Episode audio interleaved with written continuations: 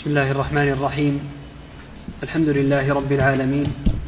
صلى الله وسلم على نبينا محمد وعلى آله وصحبه أجمعين أما بعد. فقال المصنف رحمه الله تعالى وكره قتادة تعلم منازل القمر ولم يرخص ابن عيينة فيه. ذكره حرب عنهما ورخص في تعلم المنازل أحمد وإسحاق. بسم الله الرحمن الرحيم. الحمد لله صلى الله وسلم على نبينا محمد وعلى آله وأصحابه أجمعين. هذا الباب هو باب ما جاء في التنجيم والاعتقاد بالنجوم أنها تؤثر أو هو نسبة الحوادث الأرضية إلى الأحوال الفلكية كما قال شيخ الإسلام ابن تيمية رحمه الله. والمنجمون معروفون في حكمهم في الإسلام أن هذا الذي يعتقد في النجوم أنها تؤثر في هذا الكون إذا طلع النجم الفلاني أو غرب النجم الفلاني يحصل كذا وكذا من هبوب الرياح من الأمطار من فهذا اعتقاد باطل والنجوم مخلوقة. خلقها الله سبحانه وتعالى كسائر المخلوقات. مخلوقة مدبرة مسيرة. ليس لها من الأمر شيء.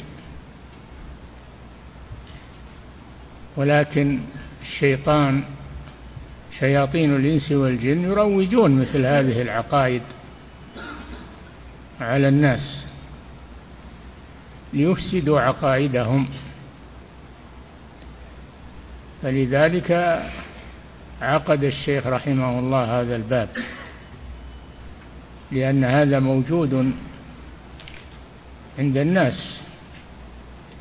فهو يريد أن يبطل هذا العمل وأن يورد ما ورد في هذا من الآيات والأحاديث.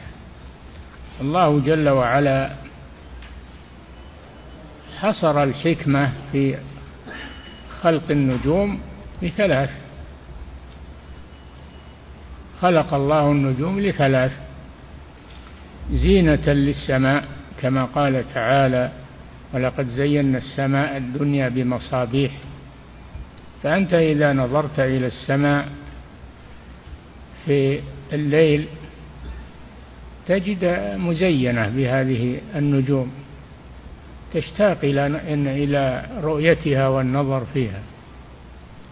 زينة للسماء هذه واحدة. ثانية رجوما للشياطين.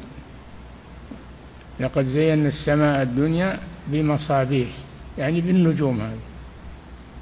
وجعلناها رجوما للشياطين لئلا يسترقوا السمع من الملائكة لأن الملائكة يتحدثون بالوحي في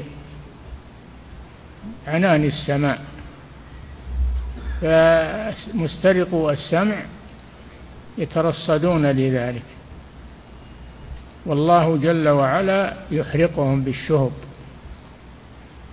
تدركهم الشهب فتحرقهم. وقد ينجو أحد منهم أن يدركه الشهاب فيلقي ما معه من السرقة سرقة الجو فيلقيها إلى الكاهن. يلقيها إلى الكاهن. والكاهن هو الذي يدعي علم الغيب. يلقيها إلى الكاهن. هذه الكلمة التي سمعها كلمة واحدة سمعها من السماء يلقيها إلى الكاهن من بني آدم. الكاهن يكذب معها مئة كذبة. كلمة واحدة صدق من السماء يكذب معها مئة كذبة وينشرها في الناس. فيصدقه الناس في هذه المئة الكذبة بسبب هذه الكلمة التي سمعت من السماء. فتنة للناس والله كشف أمرهم وبين ذلك لئلا يغتر بكذبهم و وكيدهم لبني آدم. حماية لعقيدة التوحيد. نعم. قال الخطابي رحمه الله أما علم النجوم الذي يدرك من طريق المشاهدة والخبر الذي أبو سليمان الخطابي إمام جليل مشهور في علم الحديث وغيره. له كلام في في هذا الموضوع كلام جميل فيه. نعم. قال الخطابي رحمه الله أما علم النجوم الذي يدرك من طريق المشاهدة والخبر الذي يعرف به الزوال وتعلم وتعلم وتعلم به جهة القبلة فإنه غير داخل فيما نهى عنه وذلك بما نهي. فإنه غير داخل فيما نهى عنه. نهي. فإنه داخل فيما فإنه غير داخل فيما نهي عنه. وذلك أن معرفة رصد الظل ليس شيئا بأكثر من أن الظل ما دام متناقصا فالشمس بعد صاعدة نحو وسط السماء من الأفق الشرقي. وإذا أخذ في الزيادة فالشمس هابطة من وسط السماء نحو الأفق الغربي. وهذا علم يصح إدراكه بالمشاهدة إلا أن أهل هذه الصناعة قد دبروها بما اتخذوه من الآلات التي يستغني الناظر فيها عن مراعاة مدته ومراصدته. نعم هذا علم التسيير يسمونه علم التسيير وهو مباح. يعني يعرف أوقات العبادات يعرف أوقات البذور والزراعة ويعرف زيادة الليل وزيادة النهار المداولة بينهما. هذا مباح وفيه فائدة أيضا وهذا يسمى علم التسيير. أما الثاني الممنوع فهو علم التأثير التأثير وهو الذي يظنون أن النجوم تؤثر في الحوادث تؤثر في الأرض. هذا علم التأثير وهو محرم وهو اعتقاد باطل. النجوم ما خلقها الله لهذا. ما خلقها الله لتؤثر في الأرض الحوادث والحروب والمجاعات. ما خلقها الله إنما خلقها لثلاث زينة للسماء ورجوما للشياطين وعلامات يهتدى بها. ولقد زينا السماء الدنيا بمصابيح زينة. وجعلناها رجوما للشياطين. هذه الفائدة الثانية. لئلا يسترقوا السمع. وليس المراد أن النجم ينقض ويسقط من مكانه وإنما وإنما ينبعث من النجم شهاب. شهاب ينبعث من النجم فيصيب مسترق السمع فيحرقه شهاب ينطلق من النجم فيصيب مسترق السمع فيحرقه. ليبطل الله جل وعلا كيد هؤلاء وجعلناها رجوما للشياطين.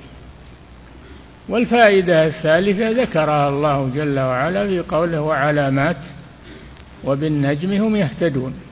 النجم المسافر بظلمة الليل يسير على النجم يعرف الجهة التي هو قاصد لها فيسير على النجم. علامات وبالنجم يعني جعلنا لهم علامات آه، ينتفعون بها في الأرض وبالنجم الذي في السماء هم يهتدون. ويهتدى به هو الذي جعل لكم النجوم لتهتدوا بها في ظلمات البر والبحر. فالنجم يهتدى بها بالبر ويهتدى به في البحر يعرف به الاتجاه. فيسير المسافر عليه على الجهة التي يريدها. هذه الحكمة من خلق النجوم. لهذه الثلاث ولا يعتقد فيها غير ذلك أنها تؤثر أنها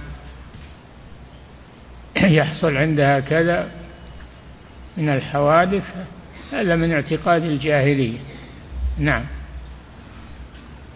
وأما ما يستدل به من النجوم على جهة القبلة فإنها كواكب رصدها أهل الخبرة من الأئمة.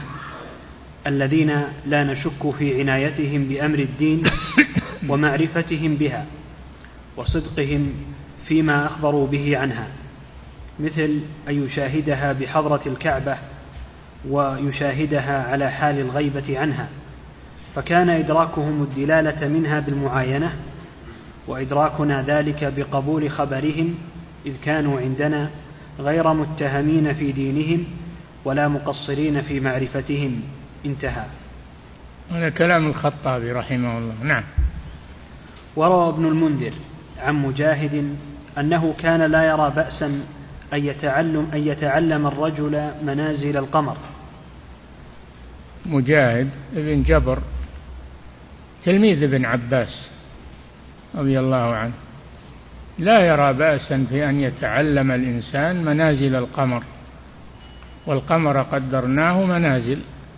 حتى عاد كالعرجون القديم يعرف منازل القمر لا بأس بذلك. هذا فيه فائدة ولا مضرة فيه. نعم.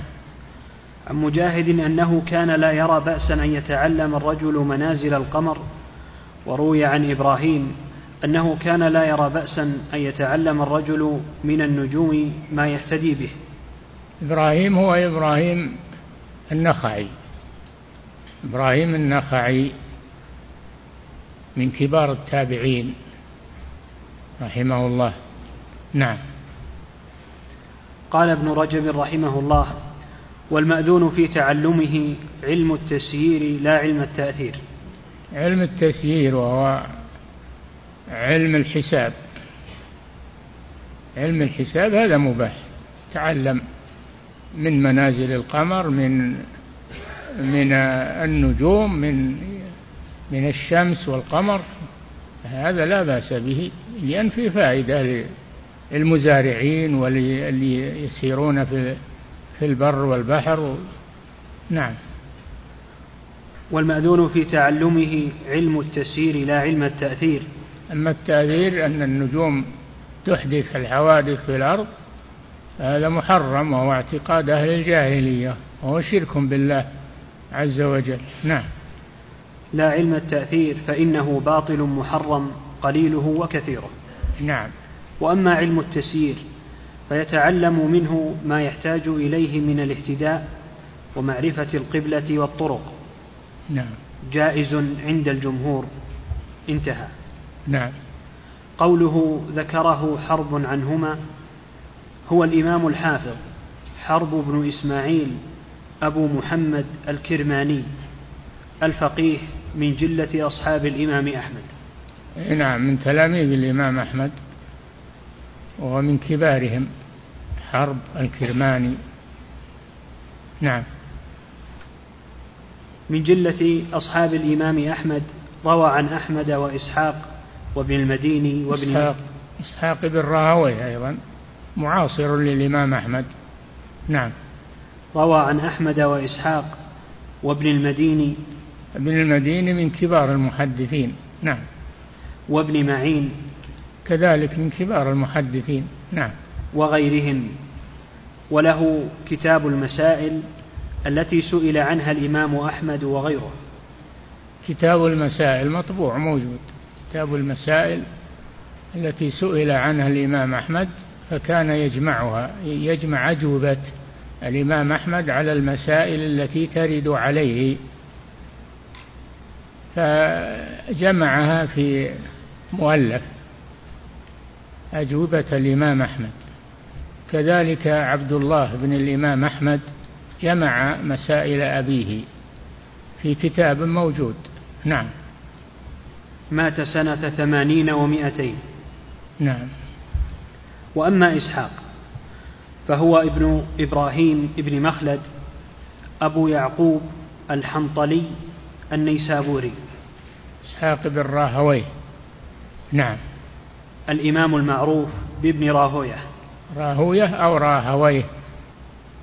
اللغويون يقولون راهويه وأما المحدثون فيقولون راهويه والمعنى واحد. نعم. روى عن ابن المبارك وأبي أسامة وابن عيينة وطبقتهم. قال أحمد إسحاق عندنا إمام من أئمة المسلمين. نعم. روى عنه أحمد والبخاري ومسلم وأبو داود وغيرهم. إي نعم روى عنه الإمام أحمد. إسحاق بن راهويه روى عنه الإمام أحمد بعض الأحاديث. نعم. وروى هو أيضا عن أحمد. مات سنة تسع وثلاثين وهو, وهو أيضا إسحاق روى عن الإمام أحمد ما عنده من الأحاديث. نعم. روى عنه أحمد والبخاري ومسلم وأبو داود وغيرهم وروى هو أيضا عن أحمد مات سنة تسع وثلاثين ومائتين. نعم. قال المصنف رحمه الله وعن أبي موسى قال قال رسول الله صلى الله عليه وسلم ثلاثة لا يدخلون الجنة مدمن الخمر وقاطع الرحم ومصدق بالسحر. رواه أحمد وابن حبان في صحيحه. ثلاثة والعياذ بالله لا يدخلون الجنة. هذا وعيد بسبب ما عندهم من الاعتقاد الفاسد. لا يدخلون الجنة. مصدق. نعم. مدمن الخمر. مدمن الخمر. اللي يداوم على شرب الخمر. مدمن يعني مداوم. مداوم على شرب الخمر والعياذ بالله. قال صلى الله عليه وسلم مدمن الخمر كعابد وثن. عليه وعيد شديد. والواجب على من ابتلي بشيء من هذا أن يتوب إلى الله ويبادر بالتوبة. والخمر والعياذ بالله رجس من عمل الشيطان. لا خير فيها بوجه من الوجوه. نعم. وقاطع الرحم. الثاني قاطع الرحم أي القرابة. والواجب صلة القرابة وصلة الرحم. هذا هو الواجب. هل عسيتم إن توليتم أن تفسدوا في الأرض وتقطعوا أرحامكم. أولئك الذين لعنهم الله فأصمهم وأعمى أبصارهم. قطيعة الرحم كبيرة عظيمة الواجب على المسلم أن يصل رحمه. وإن, وإن قطعوه هم ما يقول ما نواصلهم إلا ما يواصلون. لا صل رحمك وإن قطعوك. صلة أد الحق الذي عليك وهم عليهم الحق الذي حملهم الله إياه. صل رحمك وإن قطعوك. نعم. ومصدق بالسحر. صدق بالسحر. السحر باطل ولا يصدق لكن من صدق به فعليه هذا الوعيد. الواجب على المسلم أن ينكر السحر وأن يعتقد بطلانه. نعم. ومصدق بالسحر رواه أحمد وابن حبان في صحيحه. نعم.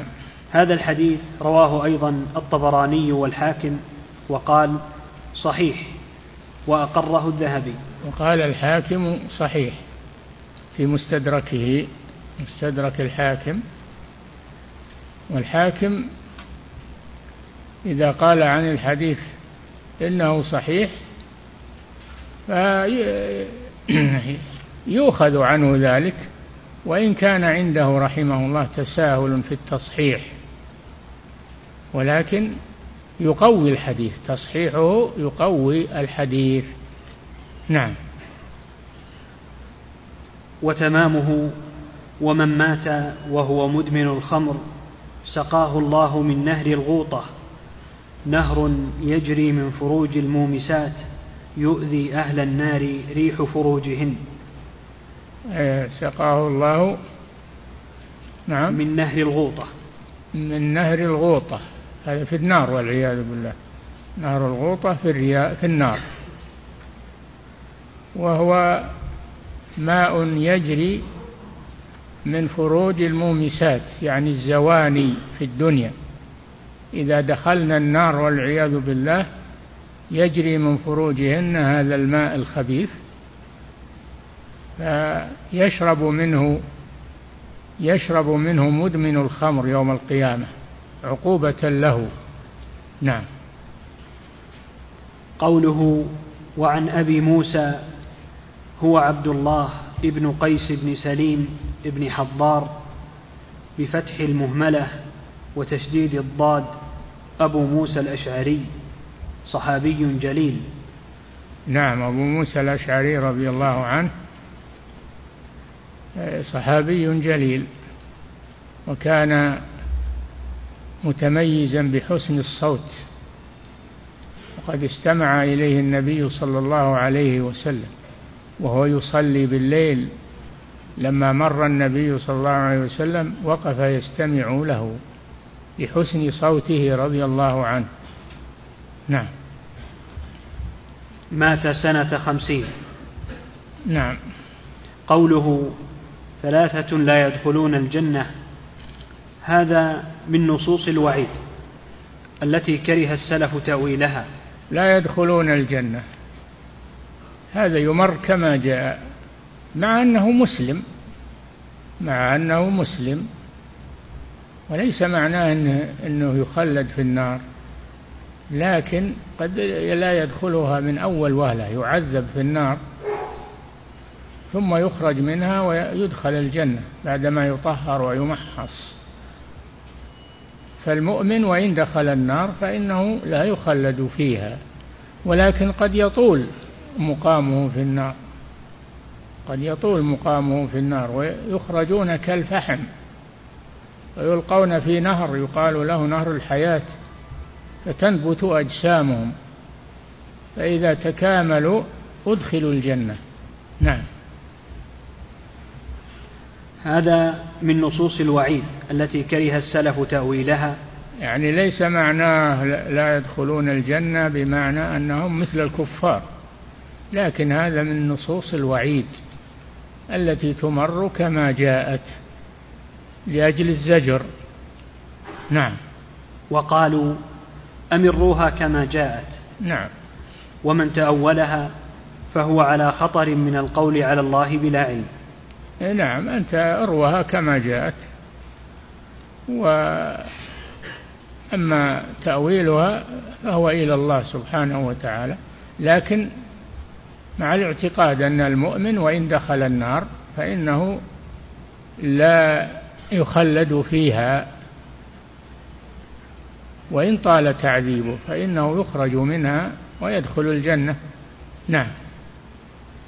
وأحسن ما يقال إن كل عمل دون الشرك والكفر المخرج عن ملة الإسلام فإنه يرجع إلى مشيئة الله. أي نعم.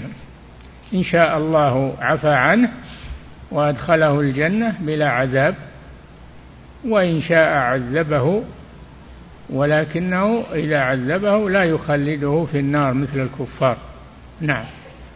فإن عذبه به فقد استوجب العذاب. أي نعم. وإن غفر له فبفضله وعفوه ورحمته. نعم. قوله مدمن الخمر أي المداوم على شربها. الواجب على من ابتلي بشرب الخمر أن يتوب إلى الله ويبادر بالتوبة ولا يداوم. نعم. قوله وقاطع الرحم هذه يعني الجريمة الثانية قاطع الرحم. قال الله جل وعلا فهل عسيتم إن توليتم أن تفسدوا في الأرض وتقطعوا أرحامكم؟ أولئك الذين لعنهم الله فأصمهم وأعمى أبصارهم. أفلا يتدبرون القرآن أم على قلوب أقفالها؟ الرحم لها حق. وإن قطعوك تصل رحمك وإن قطعوك ما تقول أنا ما أواصل إلا من يواصلني من الأرحام. بل تؤدي حقهم وهم عليهم ما تحملوا. صل رحمك وإن قطعوك وجاء رجل إلى النبي صلى الله عليه وسلم فذكر له أن له رحما يصلها وهم يقاطعونه. فقال صلى الله عليه وسلم إن كنت كما تقول فكأنما تسفهم المل يعني الجمر ولا يزال معك عليهم من الله ظهير يعني معين. الواجب على المسلم أن يصل رحمه ولو قطعوه. ولا يقول لا أنا ما واصل إلا من يواصلني. أنت عليك حق وهم عليهم حق. فأنت أد الحق الذي عليك وهم يسألون عن الحق الذي عليهم. نعم.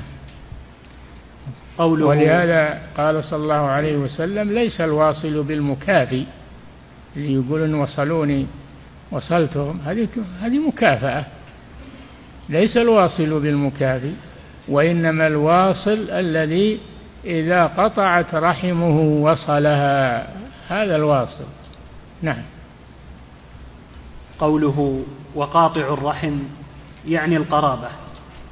الرحم هم من تربطك بهم قرابة من جهة الأب كالأعمام والعمات والأخوال والخالات والإخوة والأخوات أو من جهة الأم كالأخوال والخالات والأجداد والجدات من جهة الأم. كل من تربطك بهم قرابة من جهة الأبوين فهم أرحامك. نعم. وقاطع الرحم يعني القرابة. نعم. كما قال تعالى فهل عسيتم إن توليتم أن تفسدوا في الأرض وتقطعوا أرحامكم؟ الآية. نعم. قوله ومصدق بالسحر. أي مصدق بالسحر. السحر باطل. قال الله جل وعلا ولا يفلح الساحر حيث أتى. إنما صنعوا كيد ساحر ولا يفلح الساحر حيث أتى. السحر يعتقد بطلانه والساحر الساحر يقتل ولا يستتاب. إذا ثبت عليه أنه ساحر يقتل ولا يستتاب لأنه وإن أظهر التوبة فإنه لا يترك السحر لا يترك السحر وإن أظهر التوبة. الساحر حده أنه يقتل. قال صلى الله عليه وسلم حد الساحر ضربه بالسيف. نعم. قوله ومصدق بالسحر أي مطلقا ومنه التنجيم. اي نعم التنجيم من السحر نوع من السحر. نعم. لما تقدم من الحديث. من اقتبس شعبة من النجوم فقد سحر. نعم. ومصدق بالسحر أي مطلقا ومنه التنجيم لما تقدم من الحديث. وهذا وجه مطابقة الحديث للترجمة. أي باب ما جاء في السحر. نعم. في التنجيم. قال الذهبي في الكبائر ويدخل فيه تعلم السيمياء وعلمها. الذهبي له كتاب الإمام الذهبي له كتاب اسمه الكبائر وهو موجود مطبوع متوفر بأيدي الناس. كتاب الكبائر للإمام الذهبي. نعم. إيش قال؟ قال ويدخل فيه تعلم السيمياء وعلمها. تعلم السيمياء هذا نوع من السحر. نعم. ويدخل فيه تعلم السيمياء وعملها وعقد المرء عن زوجته. أي نعم كفر المرء عن زوجته. يعمل له سحر فلا يستطيع الوصول إليها والعياذ بالله. نعم. وعقد المرء عن زوجته ومحبة الزوج لامرأته. أي نعم. كذلك السحرة يعملون شيء يحبب المرأة إلى زوجها والزوج إلى زوجته. هذا من عمل السحر. ما هي محبة طبيعية؟ هذه محبة بسبب السحر الذي عمل آه، لهم. نعم. ومحبة الزوج لامرأته وبغضها وبغض أو بالعكس أو يعملون له عمل سحر يبغضها إليه أو يبغضه إليها. نعم. ومحبة الزوج لامرأته. يتعلمون منهما ما يفرقون به بين المرء وزوجه. نعم. ومحبة الزوج لامرأته وبغضها وبغضه وأشباه ذلك بكلمات مجهولة. نعم السحرة السحرة عنصر خبيث في المجتمع. يجب القضاء عليهم. وهو عدم تركهم يعبثون بالمجتمع. إذا ثبت عليهم أنهم يعملون السحر فلا بد من إتلافهم القضاء عليهم. نعم. ولا يستتاب الساحر لأنه وإن أظهر التوبة فهو كذاب. نعم. قال وكثير من الكبائر بل عامتها إلا الأقل يجهل خلق من الأمة تحريمه وما بلغه الزجر فيه ولا الوعيد عليه. انتهى. نعم. قال المصنف رحمه الله تعالى فيه مسائل. يعني في الباب. نعم. الأولى المسائل هذه فقه الباب فقه النصوص الواردة في الباب. هي مهمة جدا. نعم. الأولى الحكمة في خلق النجوم. خلق الله النجوم لثلاث زينة للسماء ورجوما للشياطين وعلامات يهتدى بها. هذه الحكمة من خلق النجوم في السماء. نعم. الثانية الرد على من زعم غير ذلك. من زعم في النجوم أنها تؤثر وأنها تحصل بها الحوادث في الأرض هذا هذا فيه الرد عليهم أن النجوم مخلوقات ليس لها أن تحدث في الأرض أشياء إنما هي مخلوقات ومسيرة وهي لثلاث لا يزيد عن ثلاث زينة للسماء ورجوما للشياطين وعلامات يهتدى بها. أما أنها تؤثر حوادث في الأرض أو الجدب أو الخصب أو غير ذلك فهذا من أعمال الجاهلية. نعم. الثالثة ذكر الخلاف في تعلم المنازل. تعلم منازل القمر. هذا مباح. ومن العلماء من يمنع منه لأنه قد يكون وسيلة إلى المحرم. ولكن الصحيح أنه لا بأس به. صحيح أنه لا بأس به. لأن فيه منافع فيه منافع للمزارعين ومنافع للناس فهو علم مباح.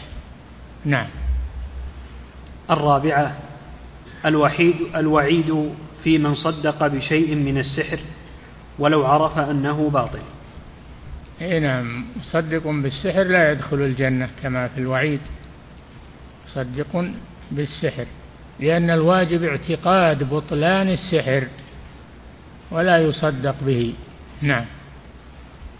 قال المصنف رحمه الله تعالى باب ما جاء في الاستسقاء بالأنواع الاستسقاء الأنواء هذا أيضا من التنجيم.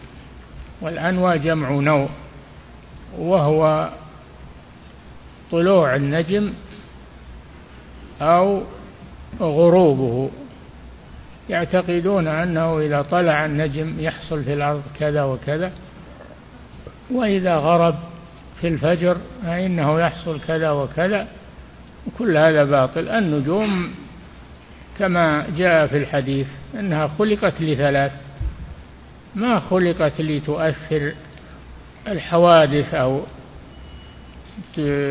تدبر الأمور إنما هذا من اعتقاد الجاهلية. نعم. قال المصنف رحمه الله تعالى باب ما جاء في الاستسقاء بالانواء أي من الوعيد. ما جاء من الوعيد على من يعتقد السقيا في الأنواء نعم. والمراد؟ نسبة السقيا ومجيء المطر إلى الأنواع. أي نعم. جمع نوء وهي منازل القمر. منازل القمر. نعم. نعم. قال أبو السعادات رحمه الله. أبو السعادات من الأثير نعم. وهي ثمان وعشرون منزلة. نعم منازل القمر ثمان وعشرين منزلة ثم يختفي في ليلة أو ليلتين يستسر. يسمونها الاستسرار في آخر الشهر. فيكون الشهر إذا كان ثلاثين يستسر في ليلتين وإن كان تسعة وعشرين يستسر في ليلة واحدة. لا يرى. نعم. قال أبو السعدات رحمه الله وهي ثمان وعشرون منزلة. ينزل القمر كل ليلة منزلة منها. والقمر قدرناه منازل حتى عاد كالعرجون القديم. العذق يعني العرجون يعني العذق عذق النخلة. القديم إذا يبس يتقوس يصير الهلال مثله. نعم. ينزل القمر كل ليلة منزلة منها ومنه قوله تعالى والقمر قدرناه منازل يسقط في الغرب إيه، يسقط من أول الشهر يزيد يزيد يزيد حتى يتكامل في الليلة الخامسة عشرة. ثم الليلة السادسة عشرة إلى نهاية الشهر ينقص كل ليلة ينقص ينقص. هذه منازل القمر. نعم. يسقط في الغرب كل ثلاث عشرة ليلة منزلة من طلوع الفجر. نعم. وتطلع أخرى مقابلتها ذلك الوقت من المشرق. نعم. فتنقضي جميعها مع انقضاء السنة. نعم. وكانت العرب تزعم أن مع سقوط المنزلة وطلوع رقيبها يكون مطر وينسبونه إليها ويقولون مطرنا بنوء كذا وإنما سمي نوءا لأنه إذا سقط الساقط منها ناء الطالع بالمشرق أي نهض وطلع وطلع. إذا سقط يعني غاب إذا غاب في المغرب طلع رقيبه من المشرق. يسمونها الرقيب. نعم. قال المصنف رحمه الله تعالى وقول الله تعالى وتجعلون رزقكم أنكم تكذبون. وتجعلوا فلا أقسم بمواقع النجوم. وإنه لقسم لو تعلمون عظيم. إنه لقرآن كريم في كتاب مكنون. لا يمسه إلا المطهرون. تنزيل من رب العالمين. أفبهذا الحديث عن القرآن أنتم مدهنون وتجعلون رزقكم أنكم تكذبون. تنسبون الأرزاق إلى الأنواء إلى طلوع إلى طلوع النجم أو غروب النجم. هذا من اعتقاد الجاهلية. نعم. فالأرزاق بيد الله سبحانه وتعالى. ليس النجم هو الذي يجلبها ولا هو الذي يقطعها. نعم. روى الإمام أحمد والترمذي وحسنه وابن جرير وابن أبي حاتم والضياء في المختارة. عن علي رضي الله عنه قال قال رسول الله صلى الله عليه وسلم وتجعلون رزقكم يقول شكركم. أنكم تكذبون يقولون مطرنا بنوء كذا وكذا بنجم كذا وكذا وهذا أولى ما فسرت به الآية. إي نعم تجعل تنسبون الرزق إلى النجوم. هذا كذب. أن الرزق بيد الله سبحانه وتعالى. النجوم ليس لها تصرف. نعم.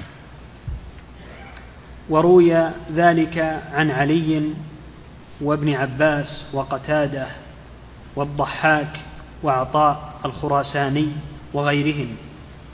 هذا القول يعني نعم.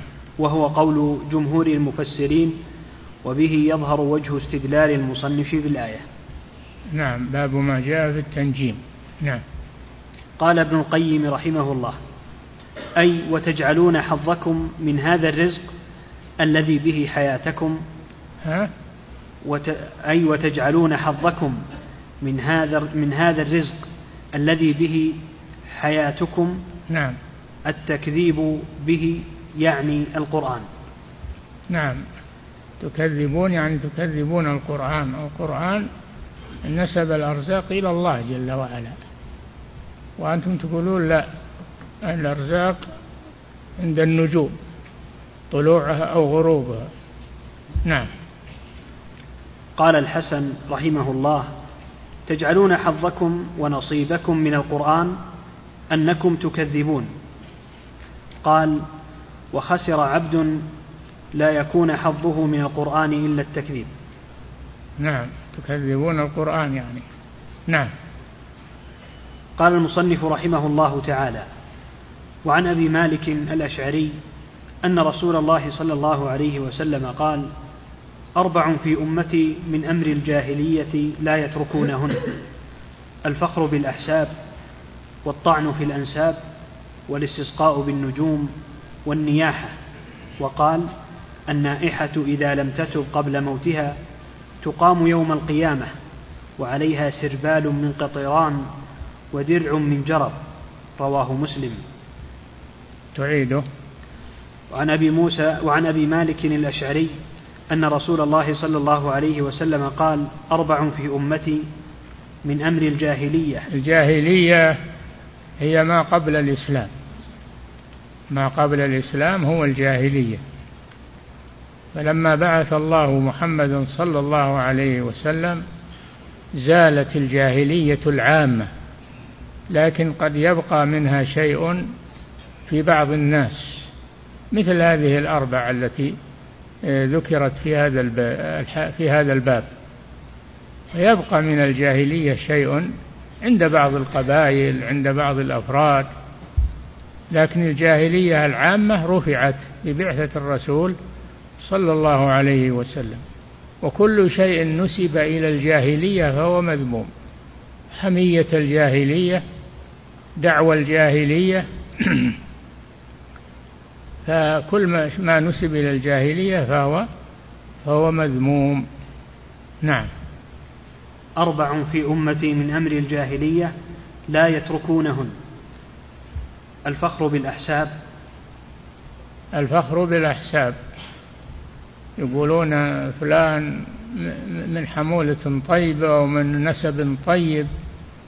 يفتخر بذلك. لا فضل لعربي على عجمي ولا لأبيض على أسود إلا بالتقوى. قال الله جل وعلا إن أكرمكم عند الله أتقاكم. ما نفع أبا لهب أنه من أشراف قريش وعم الرسول صلى الله عليه وسلم لما كان كافرا؟ ولا ضر سلمان وبلالا رضي الله عنهما أنهما كانا أرقا وأعتقا وصاروا مواليا وهم من سادات الأمة. سلمان الفارسي وبلال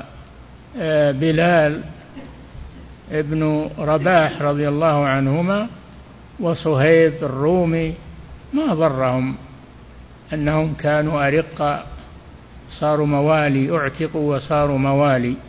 صاروا من سادات المسلمين. نعم. الفخر بالأحساب والطعن في الأنساب. الفخر بالأحساب. يقول آه، أنا من بني فلان وبنو فلان لهم مفاخر ولهم كذا وكذا. المسلمون جسد واحد. لا فضل لعربي على عجمي ولا لأبيض على أسود إلا بالتقوى. إن أكرمكم عند الله أتقاكم بالتقوى. نعم. والطعن في الأنساب؟ طعن في الأنساب فلان صلبي فلان آه، عبد فلان ما, ما يجوز هذا. الكلام على دينه الكلام على دينه. والنسب هذا ما يضر ولا ينفع. نعم. والاستسقاء بالنجوم؟ الاستسقاء بالنجوم هذا محل الشاهد. ينسبون نزول المطر إلى طلوع النجم أو إلى غروبه. إذا طلع النجم الفلاني يحصل المطر. لا يجوز هذا. المطر من من من الله وبيد الله سبحانه وتعالى. نعم المطر له أوقات. ما في شك له أوقات. لكن أنه ينسب إلى الوقت أو إلى النجم هذا لا يجوز. نعم. والنياحة. والنياحة آه، المراد بها النياحة على الميت آه، آه، ضرب الخدود وشق الجيوب والعويل وهذا من أمر الجاهلية إذا مات الميت يشقون تشق النساء جيوبها و وتضرب الخدود وتنوح هذا من أمور الجاهلية. والعياذ بالله الواجب الصبر والاحتساب عند موت الميت والدعاء له. الله جل وعلا شرع لنا إذا مات المسلم أنه يغسل ويكفن ويصلى عليه ثم يدفن في مقابر المسلمين ويوقف على قبره بعد الدفن ويدعى له. هذا الم... وأيضا بعد مو... حتى ولو دفن يدعى له يستغفر له ويتصدق عنه. ما ينقطع عنه يتركه وينسونه. لا. يعملون له أعمال يهدون ثواب ثوابها له وينفعه ذلك بإذن الله. يحج عنه يعتمر عنه وهو ميت. نعم. وقال النائحة إذا لم تتب قبل موتها. النائحة هي التي ترفع الصوت بالبكاء على الميت أو تشق جيبها أو تلطم وجهها. هذه النائحة والعياذ بالله. نعم. تقام يوم القيامة. النائحة إذا إذا لم تتب. قبل موتها. فدل على أنها لو تابت تاب الله عليها. إذا تركت النياحة وتابت إلى الله فإن الله يتوب عليها. أما إذا ماتت وهي لم تتب فإنها تعذب والعياذ بالله. تقام يوم القيامة وعلى وعليها آه، درع من جرب سربال من قطران ودرع من جرب. قطران معروف هو المشتعل اللي يشتعل بترول يشتعل والعياذ بالله. سربال من قطران ودرع من جرب. والجرب هو الحكة التي تكون في الجلد وتقلق الإنسان. نعم. النائحة إذا لم تتب قبل موتها تقام يوم القيامة. وعليها سربال من قطران ودرع من جرب. رواه مسلم. نعم عقوبة لها. لكن لو تابت قبل موتها تاب الله عليها. الله يتوب على الكافر. وكيف بالمذنب من المسلمين؟ يتوب الله عليه إذا تاب إلى الله عز وجل. نعم. أبو مالك اسمه الحارث بن الحارث الشامي.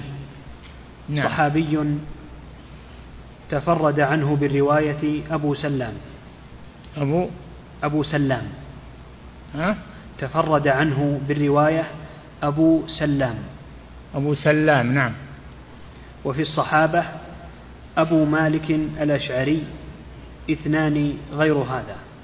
نعم فأبو مالك هذه كنية يشترك فيها أكثر من واحد. نعم. قوله أربع في أمتي من أمر الجاهلية لا يتركونهن. ستفعلها هذه الأمة إما مع العلم بتحريمها أو مع الجهل بذلك مع كونها من أعمال الجاهلية من أعمال قلنا إن الجاهلية العامة زالت ببعثة الرسول صلى الله عليه وسلم ولكن يبقى منها شيء عند بعض القبائل أو بعض الأفراد. يبقى منها شيء. نعم. ستفعلها هذه الأمة إما مع العلم بتحريمها أو مع الجهل بذلك مع كونها من أعمال أهل الجاهلية المذمومة المكروهة المحرمة. نعم. والمراد بالجاهلية هنا ما قبل المبعث. ما قبل البعثة نعم. سموا بذلك لفرط جهلهم. لأنه ليس فيها ليس فيها آه، رسالة ولا نبوة الجاهلية. الجاهلية ليس فيها شيء من الرسالة وآثار الرسالة ولذلك سميت بالجاهلية. وبعد إسماعيل عليه السلام ما بعث في العرب إلا محمد صلى الله عليه وسلم. نعم. وكل ما يخالف ما جاء به الرسول صلى الله عليه وسلم فهو جاهلية. نعم. فقد خالفهم رسول الله صلى الله عليه وسلم في كثير من أمورهم أو أكثرها.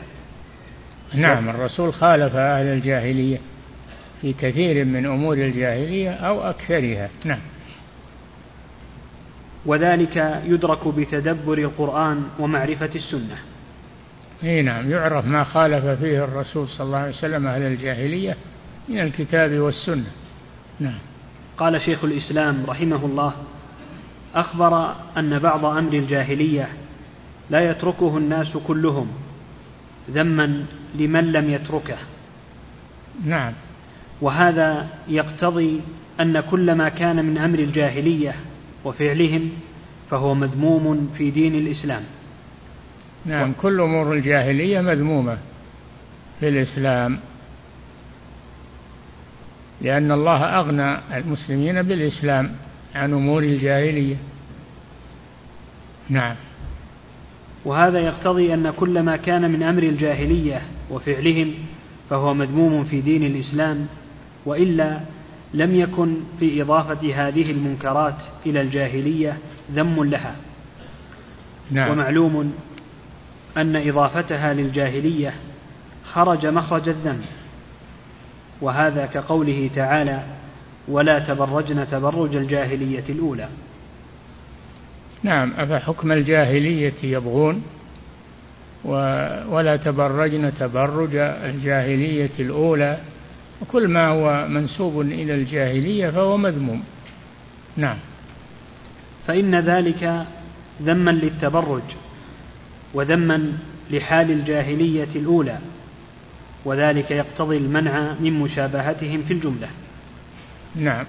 قوله الفخر بالأحساب أي التعاظم على الناس بالآباء ومآثرهم وذلك جهل عظيم. أي نعم. إذ لا كرم إلا بالتقوى. كما نعم. قال تعالى إن أكرمكم عند الله أتقاكم. نعم. وقال تعالى وما أموالكم ولا أولادكم بالتي تقربكم عندنا زلفى إلا من آمن وعمل صالحا فأولئك لهم جزاء الضعف بما عملوا وهم في الغرفات آمنون. ما أموالكم ولا أولادكم التي تقربكم عندنا زلفى. إنما الذي يقرب عند الله هو العمل الصالح. نعم. ولأبي داود عن أبي هريرة رضي الله عنه مرفوعا إن الله قد أذهب عنكم عبية الجاهلية وفخرها بالآباء. إنما هو مؤمن تقي أو فاجر شقي. الناس بنو آدم وآدم خلق من تراب. ليدعن رجال فخرهم بأقوام إنما هم فحم من فحم جهنم أو ليكونن أهون على الله من الجعلان. الحديث. نعم لا يجوز الافتخار بالآباء والأجداد والقبيلة. لا يجوز هذا. المسلمون إخوة. والكرم بالتقوى. ما هو بالحسب ولا بالنسب ولا بالمال ولا بالأولاد. الكرم عند الله بالتقوى فقط. نعم. قوله والطعن في الأنساب. أي الوقوع فيها بالعيب والتنقص. أي نعم. ولما عير أنت نسبك واطي وأنت نسبك. آه، ما هو جيد وأنا من قبيلة فلان أنا من ما يجوز هذا. إخوة المسلمون إخوة. المؤمنون إخوة. بلال وعمر أخوان في الإسلام. نعم. بل بلال وأبو بكر الصديق أخوان في الإسلام. نعم. قوله والطعن في الأنساب أي الوقوع فيها بالعيب والتنقص. ولما عير أبو ذر رضي الله عنه رجلا بأمه قال له النبي صلى الله عليه وسلم أعيرته بأمه إنك امرؤ فيك جاهلية. متفق عليه. لما عير ولما عير أبو ذر رضي الله عنه رجلا بأمه نعم. قال له النبي صلى الله عليه وسلم. لما عير أبو ذر. أبو ذر من أفاضل الصحابة رضي الله عنه. صار بينه وبين أحد الأشخاص شيء من سوء التفاهم. فقال أبو ذر يا ابن السوداء. يقول الرجل يا ابن السوداء يعني أم عبده. قال له النبي صلى الله عليه وسلم عيرته بأمه. إنك امرؤ فيك جاهلية. أبو ذر لما قال هذه الكلمة قال النبي صلى الله عليه وسلم فيك جاهلية. فدل على أن الجاهلية قد تبقى في بعض الأشخاص في بعض القبائل يبقى منها شيء وإن ذهبت بجملتها لكن يبقى منها شيء. فالواجب ترك أمور الجاهلية والابتعاد عنها. نعم. ولما عير أبو ذر رضي الله عنه رجلا بأمه قال له النبي صلى الله عليه وسلم أعيرته بأمه؟ إنك امرؤ فيك جاهلية. متفق عليه. نعم. فدل على أن الطعن في الأنساب من عمل الجاهلية وأن المسلم قد يكون فيه شيء من هذه الخصال المسماة بجاهلية ويهودية ونصرانية. نعم. ولا يوجب ذلك كفره ولا فسقه. قاله شيخ الإسلام. إذا كان فيه خصلة من خصال الجاهلية ما يوجب هذا أنه كافر ولكن يوجب هذا أنه عنده شيء من أمور الجاهلية. نعم. قوله والاستسقاء بالنجوم. إي نعم نسبة المطر إلى النجوم. نعم. أي نسبة المطر إلى النوء نعم. وهو سقوط النجم. كما أخرج الإمام أحمد وابن جرير عن جابر السوائي قال سمعت رسول الله صلى الله عليه وسلم يقول أخاف على أمتي ثلاثة استسقاء بالنجوم وحيف السلطان وتكذيبا بالقدر. إي نعم هذه الثلاث خاف النبي صلى الله عليه وسلم أن تقع في بعض أمته بعض الأفراد. الأولى استسقاء بالنجوم. نسبة المطر إلى النجوم إذا طلع النجم الثاني إذا طلع النجم الفلاني يحصل المطر. المطر بيد الله ما هو عند النجم. نعم هذه واحدة. وحيف السلطان.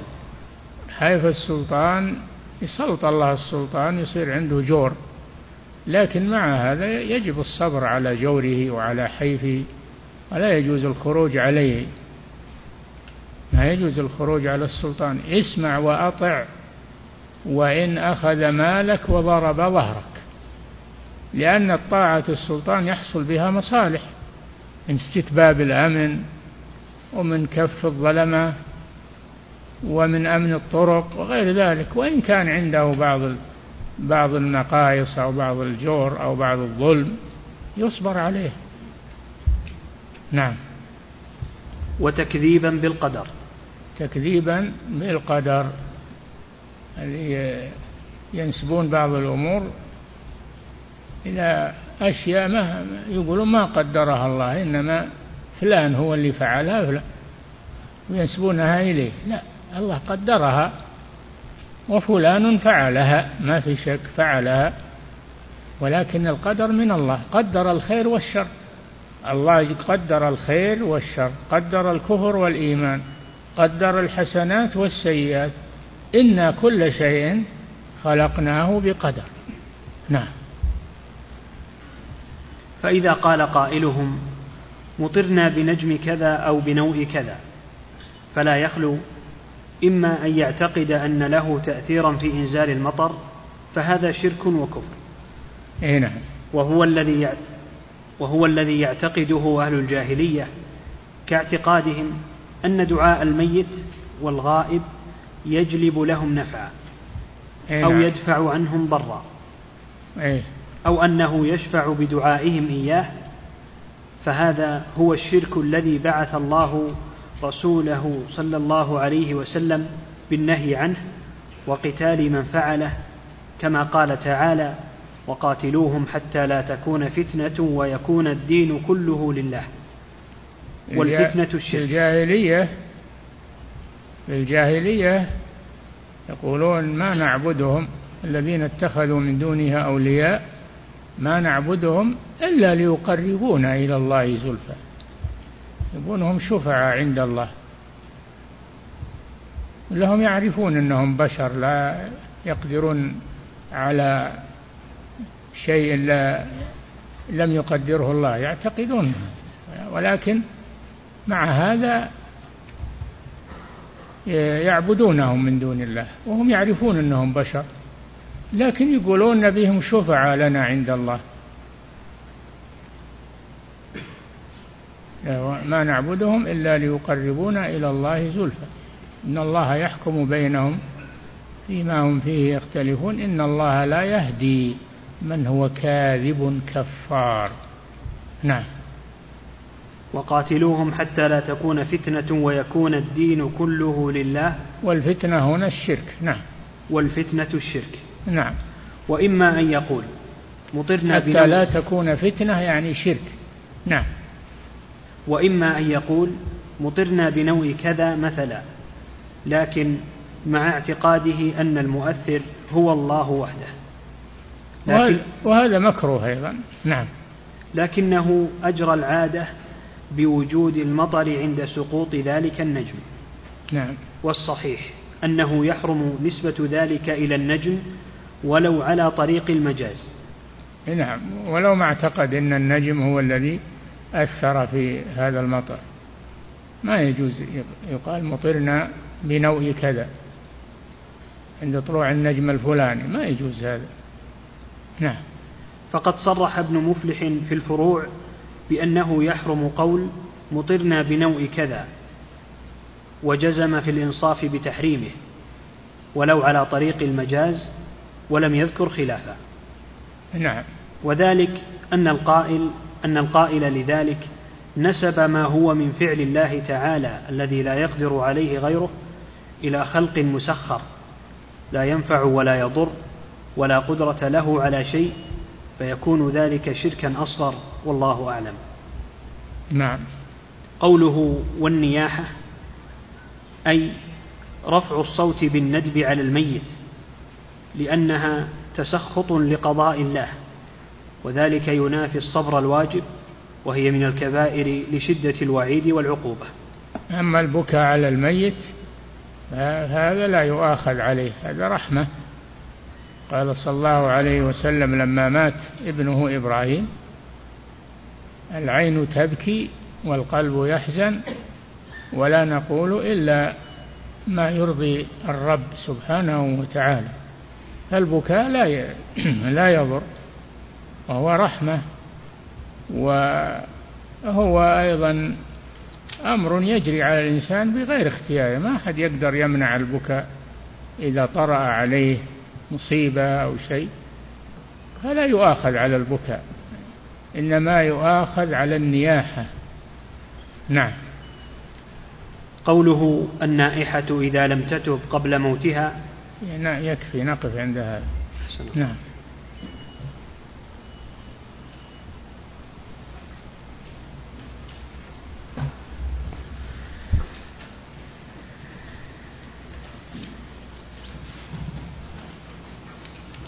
الله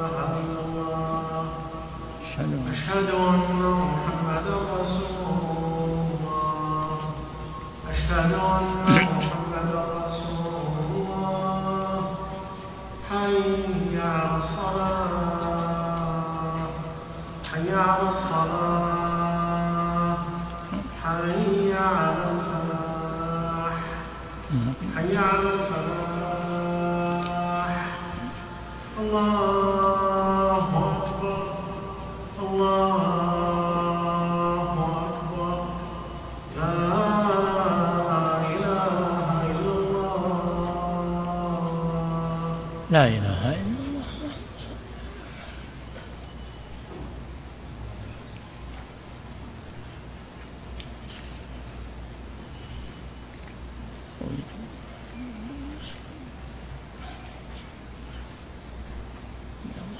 نعم.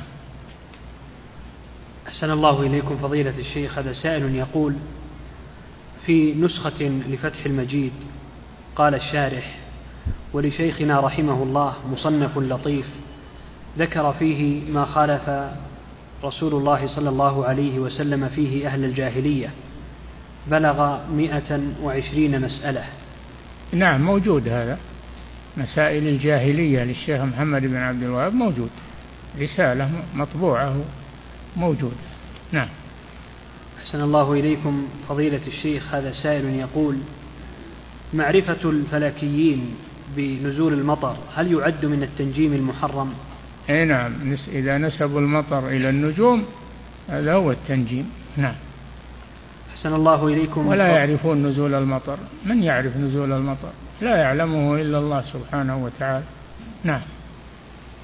أحسن الله إليكم فضيلة الشيخ هذا سائل يقول هل علم التسيير يكون في النجوم فقط أو يكون أيضا بعلوم أخرى كعلم الحساب والرياضيات ونحوها؟ ما يكون إلا بالظواهر الكونية. ما يكون إلا بالظواهر الكونية كمنازل الشمس والقمر والنجوم. نعم.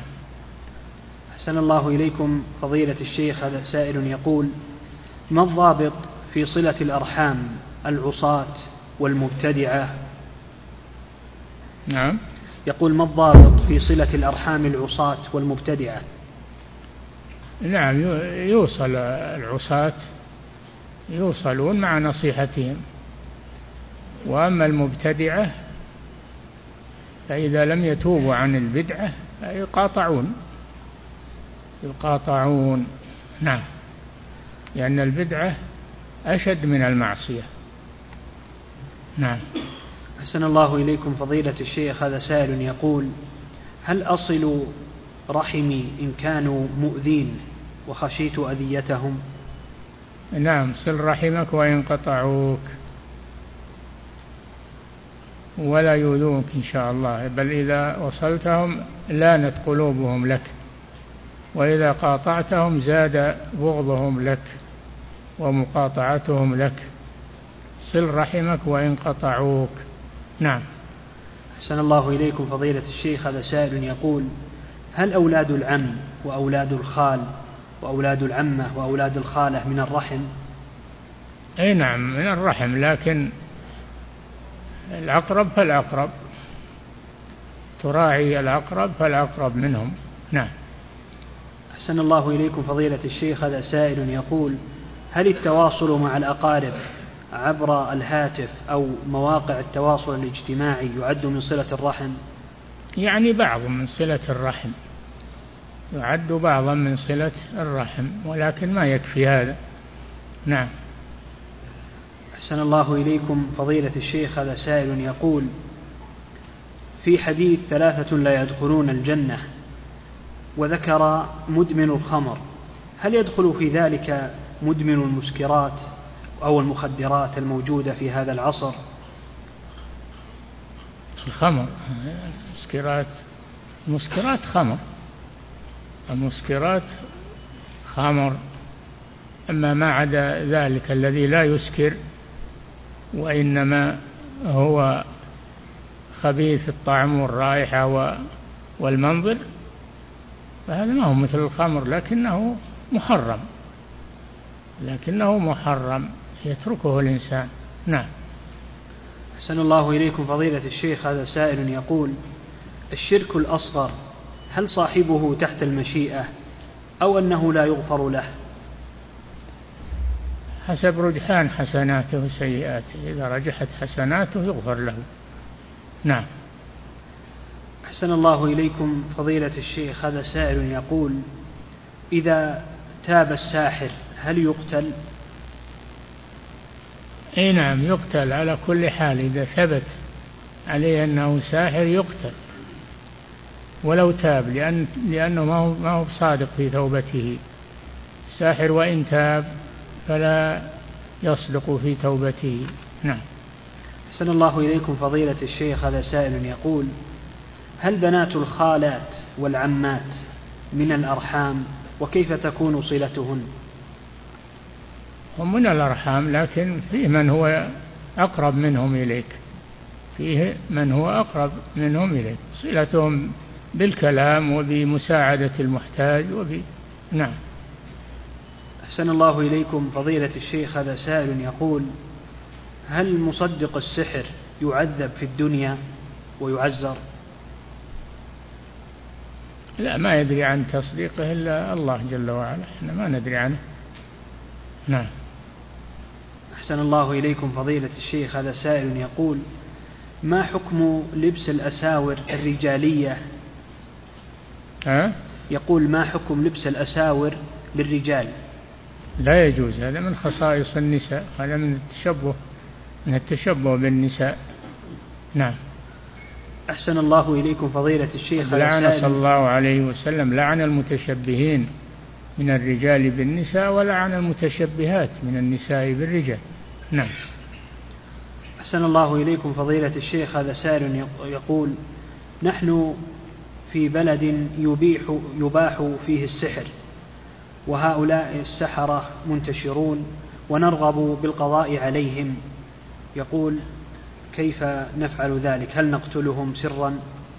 لا لا تقتلونهم.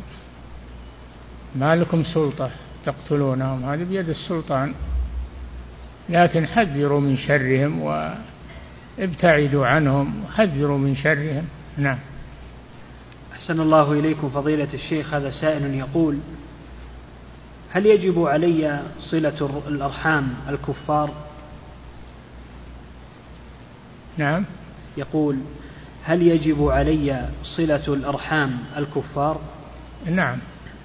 تصلهم مع مناصحتهم. نعم. أحسن الله إليكم فضيلة الشيخ هذا سائل يقول هناك من يقول أن من أسباب المطر النجوم فهل هذا صحيح؟ هذا هو التنجيم. اللي ينسب المطر إلى النجوم هذا هو التنجيم الذي أنتم تدرسون هذا الباب المعقود فيه. نعم.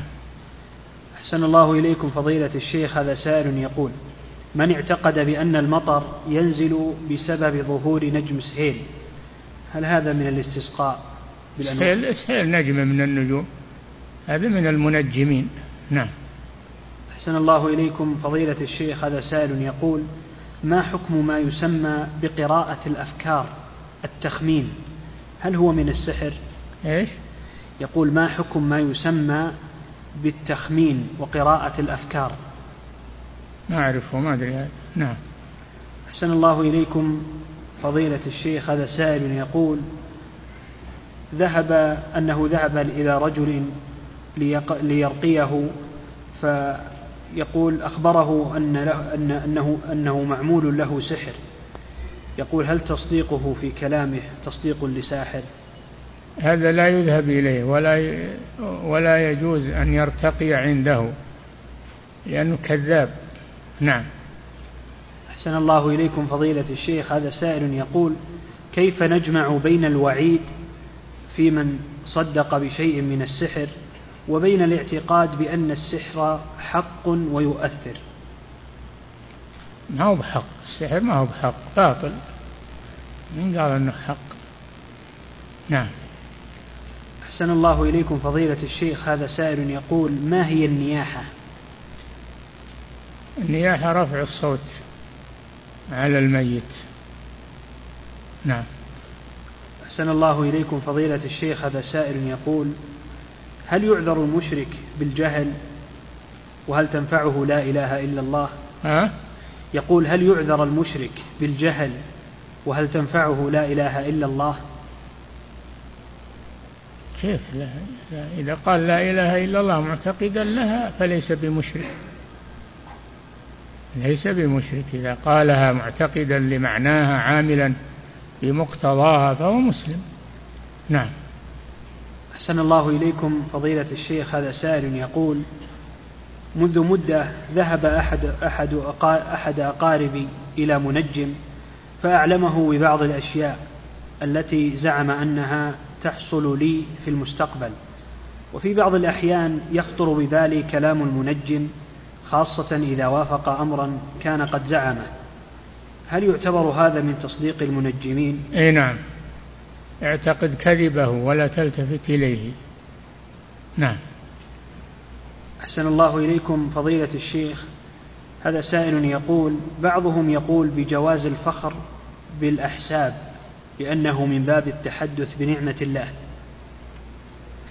هذا من نعمة الله؟ فخر بالأحساب هذا من نعمة الله؟ هذا من أمور الجاهلية. نعم. أحسن الله إليكم. فضيلة الشيخ هذا سائل يقول ما حكم قول أن هذا العصر عصر جاهلية عامة؟ كذاب. بعد بعثة النبي صلى الله عليه وسلم زالت الجاهلية العامة.